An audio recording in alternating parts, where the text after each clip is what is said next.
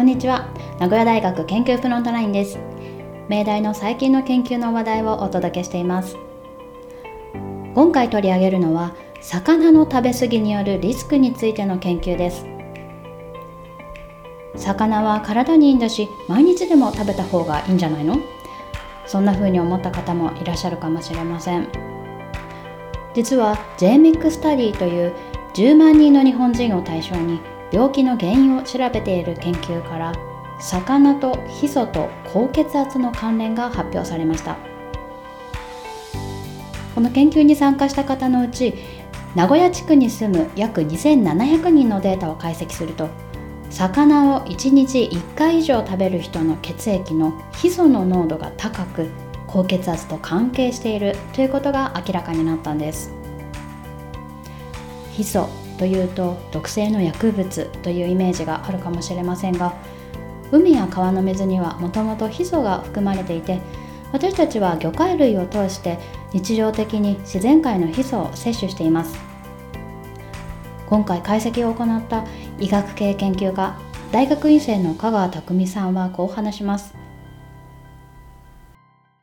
で、あの、これまでなんですけど、特に日本人はなんですけど、その食べ物を介して、ヒ素という、まあ、有毒元素にさらされているっていうことが分かっていました。ただ、あの、そのヒ素っていうのはすごい毒性があるんですけど、その食べ物から摂取したものが、その実際に人の疾患リスクに影響するかどうかっていうことは、これまでの研究で明らかにされていなかったところだったんですね。研究チームは参加者の血液の中にヒ素がどのくらい含まれているかを実際に測定しました。その結果血液のヒ素の濃度が高い人は魚をよく食べる習慣や高血圧の傾向があったということです。魚は積極的に食べた方がいいと言われている現代。この結果を私たちはどのように受け止めたらいいでしょうか？結論から言うと、その他の食事でも言われているように、同じものを取りすぎると良くないっていうところに帰着するのかなっていう考えています。魚って、あの、まあ、ご存知の通り、その、ビタミンとかミネラルとか、有用な成分がたくさん含まれているんですよね。まあ、タンパク質もたくさんありますし、血液をサラサラにすると言われている DHA とか EPA とか、その臨床的にも適度に取る分にはすごく有用だっていうふうに証明されている成分がもうたくさん含まれているんですね。で、まあそういった、まあ結構いい、いい食材としての、まあ魚ではあるんですけど、まあその中で、そ人々の中でその魚を、まあちょっと、あの、まあ平均よりたくさん食べてしまうような人では、まあ今回みたいにヒ素濃度がまあ増加してしまって血圧が上がってしまうと。まあ、あの適度に食べてその有益な成分も維持しつつそのまあ毒性のあるヒ素を取りすぎないようにするっていうそのバランス的なところがやっぱりね、重要になってくるのかなっていうふうに考えています。そして押さえておきたいのがこれは日本だけではなく世界のどの国でも起こりうるということです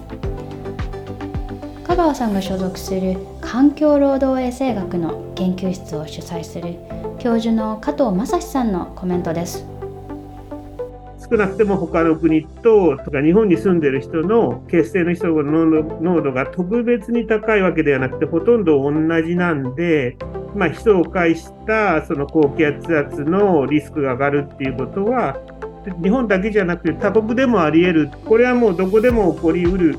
話で世界,、まあ、世界中どこでもとは言いませんけどそれはもうちょっと突き詰めると1日1回以上魚を食べるとちょっとあのあまりよろしくないかもしれないというそういう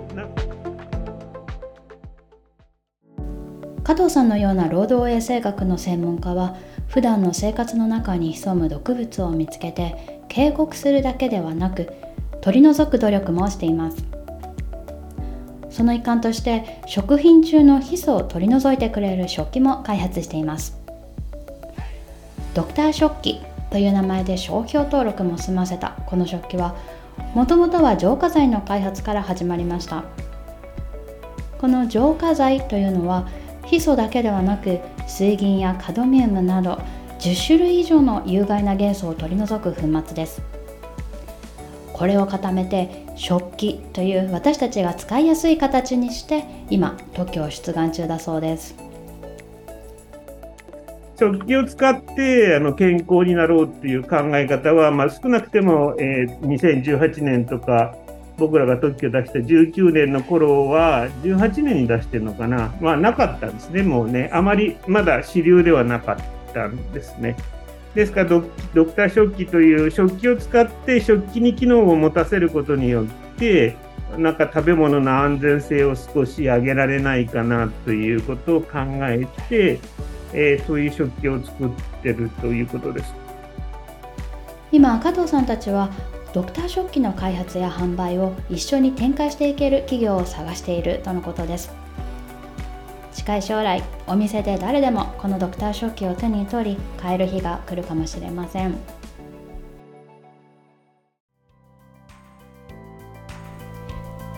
今回の成果についてノートの方でも記事を公開しています。